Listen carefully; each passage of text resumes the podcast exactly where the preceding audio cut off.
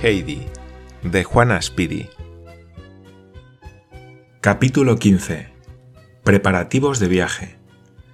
El amable doctor que con su autorizada voz había decidido el regreso de Heidi a sus añoradas montañas, atravesaba la calle ancha en dirección a la casa del señor Seseman. Era una radiante mañana de septiembre, tan luminosa y tan dulce que hubiérase dicho que todos los corazones debían de alegrarse y sin embargo el doctor caminaba, la mirada fija en el blanco pavimento, sin advertir el cielo azul que se extendía por encima de él. Su rostro manifestaba una expresión de tristeza que antes no tenía, y desde la primavera su cabello había encanecido notablemente. El doctor había tenido una hija única que era toda su alegría y con la cual había vivido en estrecha comprensión de almas. Este tesoro de su vida y único consuelo que le quedaba de un tiempo venturoso habíale sido arrebatado por la muerte en plena juventud. Desde tan nefasto momento, el doctor había perdido el buen humor y la alegría. Al ruido del campanillazo, Sebastián se apresuró a abrirle la puerta de entrada dando grandes muestras de respeto y de deferencia. Aparte de que el doctor era el amigo más íntimo de su amo, su amabilidad le había granjeado, como en todas partes, el cariño y la simpatía de todos los de la casa del señor Seseman. ¿No hay nada nuevo, Sebastián? Preguntó el galeno, amable como siempre, al criado que subía la escalera tras él y que no cesaba en sus demostraciones de respeto, a pesar de que el doctor le daba la espalda y nada podía ver. Has hecho bien en venir, querido amigo, exclamó el señor Seseman al verlo entrar en la habitación. Es absolutamente necesario que hablemos nuevamente acerca del viaje a Suiza. Quiero que me digas si mantienes tu veto ahora que hay una sensible mejoría en el estado de Clara. Mi querido Seseman, siempre serás el mismo, repuso el doctor sentándose a su lado. Quisiera que estuviera aquí tu madre, porque con ella todo es sencillo y diáfano, todas las cosas van derechas, pero contigo no se acaba nunca. Con estas son ya tres veces las que me has hecho venir para que te repita lo mismo. Sí, es verdad, tienes razón. Este asunto debe molestarte. Pero, querido amigo, ¿no comprendes mi situación? El señor Seseman puso la mano sobre el hombro del doctor para invocar su simpatía. Es muy duro para mí negar a mi hija una cosa que yo le había prometido con tanta seguridad, y cuya esperanza ha estado alegrándola día y noche durante los últimos meses. Bien sabes que solamente animada por la idea de su próximo viaje a Suiza y de la esperanza de poder visitar a su amiguita Heidi en la montaña, ha podido resistir Clara la última crisis que tan dolorosa fue. ¿Y ahora quieres que robe de golpe las esperanzas, durante tanto tiempo acariciadas, a mi pobre hija, que por su estado se ve privada de muchas alegrías? No, no puedo hacer eso. Seseman es preciso, respondió el doctor con firmeza, y al ver que su amigo permanecía silencioso y abatido, añadió al poco rato. Recapitulemos una vez más los hechos. Hace años que Clara no ha pasado un verano tan malo como este, y no está en condiciones de emprender un largo viaje sin que nos expongamos a las peores consecuencias. Además, ya estamos en septiembre, es posible que haga todavía días muy buenos en los Alpes, pero también puede suceder que haga frío. Los días son ahora cortos y en cuanto a las noches, es imposible pensar en que Clara las pase arriba en las montañas. No hay ni que soñarlo. No le quedaría, por tanto, más que un tiempo muy breve, porque desde Ragaz a la cabaña del abuelo de Heidi debe de haber eh, algunas horas de camino, máxime cuando hay que subir a la niña en brazos. En resumen, Seseman, el viaje no es practicable ahora, pero si quieres iré contigo para que entre los dos convenzamos a Clara, que es una niña muy razonable. Además, yo le hablaré de mi proyecto, que consiste en que no vaya a Ragaz hasta el mes de mayo próximo, Allí la someteremos a una larga cura de baños hasta que el tiempo sea absolutamente bueno y sepamos que arriba, en la montaña, hace mucho sol. Entonces podrá ser llevada de cuando en cuando a la cabaña de Heidi y fortalecida por la cura de baños gozará mucho mejor que ahora de las excursiones a la montaña. No has de perder de vista, Seseman, que si queremos conservar la esperanza de la mejoría del estado de tu hija, es preciso observar la mayor prudencia y los cuidados más minuciosos. El señor Seseman, que había escuchado a su amigo en silencio y con gesto de triste resignación, levantó de pronto la cabeza y exclamó Dime por lo menos, y con absoluta sinceridad, ¿conservas tú realmente alguna esperanza de un cambio de su estado? El doctor alzó los hombros. Poca, respondió en voz baja. Pero, querido amigo, fíjate un poco en mi caso y compáralo con el tuyo. ¿No tienes tú una hija que te quiere, que lamenta tu ausencia y que se alegra cuando regresas? Tú, cuando entras en tu casa, nunca la encuentras vacía y nunca tienes que sentarte solo a la mesa. Y tu hija también tiene motivos para ser feliz. Es verdad que está privada de muchas cosas de las que disfrutan otras niñas, pero ¿en cuántos sentidos goza de privilegios que otras no tienen? No, Seseman, ninguno de los dos podéis quejaros, porque os hacéis compañía y habéis de consideraros dichosos. Acuérdate de mi casa solitaria. El señor Seseman habíase levantado y paseábase por la estancia a grandes pasos, costumbre inveterada en él cuando se hallaba muy preocupado. De pronto se detuvo frente a su amigo y dándole una palmada en el hombro le dijo Doctor, tengo una idea. Me duele verte así. No eres ya el mismo de antes. Es preciso que te distraigas un poco. ¿Sabes cómo? Serás tú quien irá a Suiza y hará de nuestra parte la visita a la pequeña Heidi en la montaña. La proposición cogió de sorpresa al doctor, pero a pesar de sus protestas, su amigo no lo dejó hablar, sino que, asiéndolo por un brazo, lo llevó a la habitación de su hija. La aparición del doctor constituía para la enferma un motivo de alegría, porque la había tratado siempre con mucho afecto y sabía contarle cada vez alguna cosa divertida y alegre. Ahora había cambiado, pero Clara comprendía el porqué de su tristeza y hubiera querido poder devolverle su antigua alegría. En el momento que el doctor entró, acompañado de su amigo, la niña le tendió las manos y le obligó a sentarse a su lado. El señor Seseman acercó una butaca y, tomando las manos de Clara entre las suyas, empezó a hablarle del viaje a Suiza, diciendo cuánto le hubiera gustado que se realizara. Pasó rápidamente por encima del punto principal, el de la imposibilidad de emprender el viaje en aquel momento, porque temía un poco las lágrimas de su hija.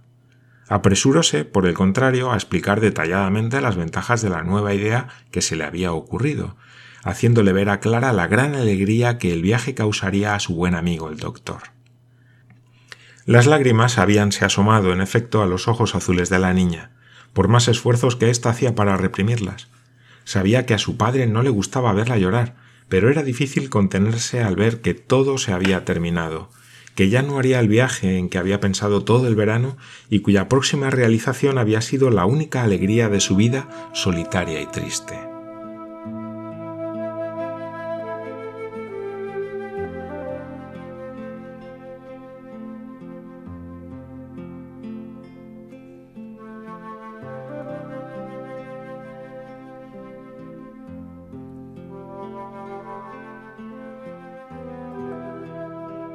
Sin embargo, Clara no tenía por costumbre enojarse con su padre.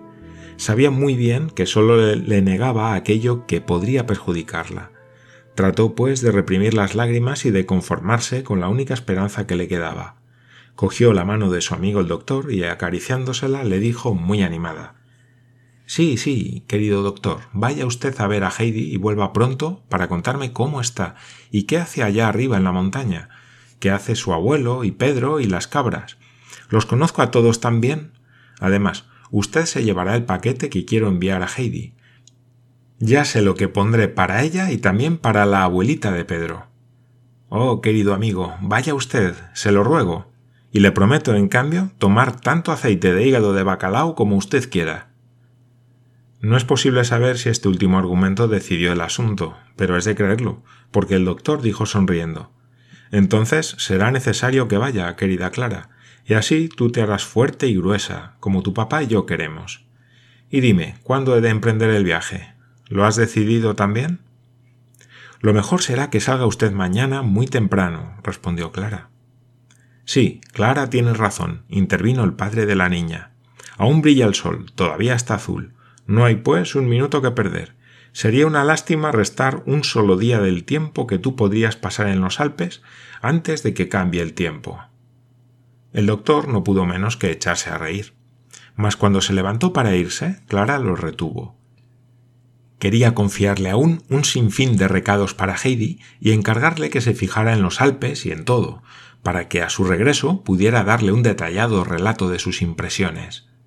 En cuanto al paquete para Heidi, más tarde se lo enviaría a su casa, porque era preciso que la señorita Rottenmeier la ayudara a empaquetarlo todo y en aquel momento la dama había salido para una de sus expediciones a la ciudad, de las que no solía regresar tan pronto. El doctor prometió cumplir todos los encargos con la mayor exactitud y ponerse en camino, si no al día siguiente a primera hora, por lo menos durante el curso del día, y prometió también dar a la niña exacta cuenta de su viaje y de todo lo que hubiera visto. Los domésticos tienen frecuentemente un don muy particular para enterarse de lo que pasa en casa de sus amos mucho tiempo antes de que éstos les digan una palabra.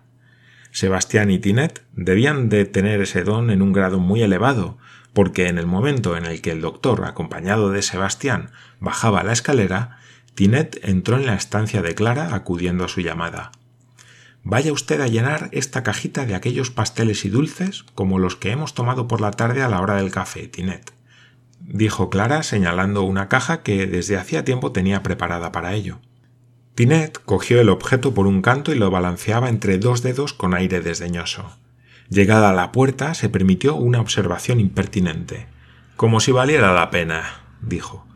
En cuanto a Sebastián, después de abrir la puerta de la calle con su acostumbrada cortesía, dijo inclinándose Si el doctor quisiera tener la bondad de dar también a la pequeña señorita recuerdos de Sebastián. Ah, caramba. respondió el doctor afablemente. De modo que, Sebastián, ¿usted ya sabe que voy a hacer un viaje? Sebastián tuvo un ligero acceso de tos. Yo soy. Eh, yo he. Yo mismo no sé bien. Ah, sí, ahora recuerdo. Acabo de pasar casualmente por el comedor y he oído pronunciar el nombre de la señorita y como son las cosas, de un pensamiento viene otro y de este modo. Bien, bien, Sebastián, interrumpió el doctor sonriendo. Y cuantos más pensamientos se tienen, más se sabe, ya lo sé. Hasta la vista, Sebastián, y descuide, que yo transmitiré sus saludos. Al franquear el umbral de la puerta para alejarse rápidamente, el doctor se halló frente a un obstáculo imprevisto. El viento fuerte que soplaba había hecho imposible que la señorita Rottenmeier continuara su paseo por la ciudad y acababa de llegar en aquel momento. El viento ahuecó el gran chal blanco en que la dama iba envuelta, lo cual dio la sensación de que había alargado una vela. El doctor se echó rápidamente atrás, pero la señorita Rottenmeier que siempre le había demostrado una consideración y una deferencia muy especiales, se retiró con la mayor cortesía, y así los dos permanecieron durante un largo rato frente a frente, insistiendo, con mudos ademanes, en cederse mutuamente el paso. Otra ráfaga de viento puso de pronto fin a la situación, empujando a la señorita Rottenmeier a toda vela sobre el doctor. Este no tuvo más que el tiempo justo para apartarse, y la dama, con la fuerza del empuje, fue a parar mucho más allá del umbral, por lo que se vio obligada a volver sobre sus pasos para saludar convenientemente al amigo de la casa. Este incidente hubiera causado el enojo de la dama si el tono y las maneras del doctor no hubieran logrado aplacar inmediatamente su vanidad herida y transformarla en una disposición llena de dulzura. Después le participó el proyecto de su próximo viaje y le rogó, del modo más lisonjero, que arreglara el paquete para Heidi como solamente ella sabía hacerlo Luego se despidió de ella con las mismas muestras de deferencia. Clara esperaba que sería preciso librar algunas luchas con la señorita Rottenmeier antes de obtener su autorización para el envío de todos los objetos que había destinado para su amiguita Heidi. Mas aquella vez se engañó, porque la dama se mostró excepcionalmente bien dispuesta a concederla todo con una rapidez inusitada, quitó todos los objetos de la mesa para extender en ella cómodamente las cosas que Clara había reunido y para empaquetarlo todo en presencia suya. No fue un trabajo fácil, porque el paquete se había de formar con los objetos más diversos. Además, había que incluir el grueso capuchón que Clara destinaba a Heidi para que ésta pudiera bajar durante el invierno, tantas veces como quisiera, a la cabaña de la abuela de Pedro, sin verse obligada a aguardar a que el abuelo la acompañara y la envolviera en el saco que le servía de resguardo contra el frío. Había también para la abuela un grueso chal para que se abrigara con él y no tuviera que temblar de frío cuando, en invierno, el viento sacudía la cabaña con sus furiosas embestidas. Entre otras cosas, destinaba Clara a la abuela una caja llena de pastelillos tiernos para que pudiera comer, aunque solo fuera por una vez, otra cosa que un panecillo con el café. Luego incluía un gran salchichón.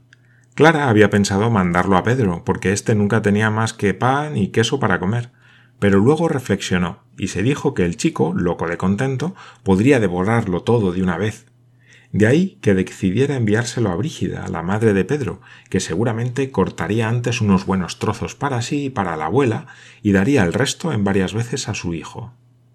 No faltaba tampoco un saquito de tabaco para el abuelo de Heidi, que gustaba tanto de fumar en pipa, sentado por las tardes delante de su casita, por último, habría una gran cantidad de pequeñas cajitas, bolsitas y paquetitos misteriosos, en cuya recolección habíase divertido Clara particularmente, y en los que Heidi hallaría toda clase de sorpresas destinadas a causarle la mayor alegría.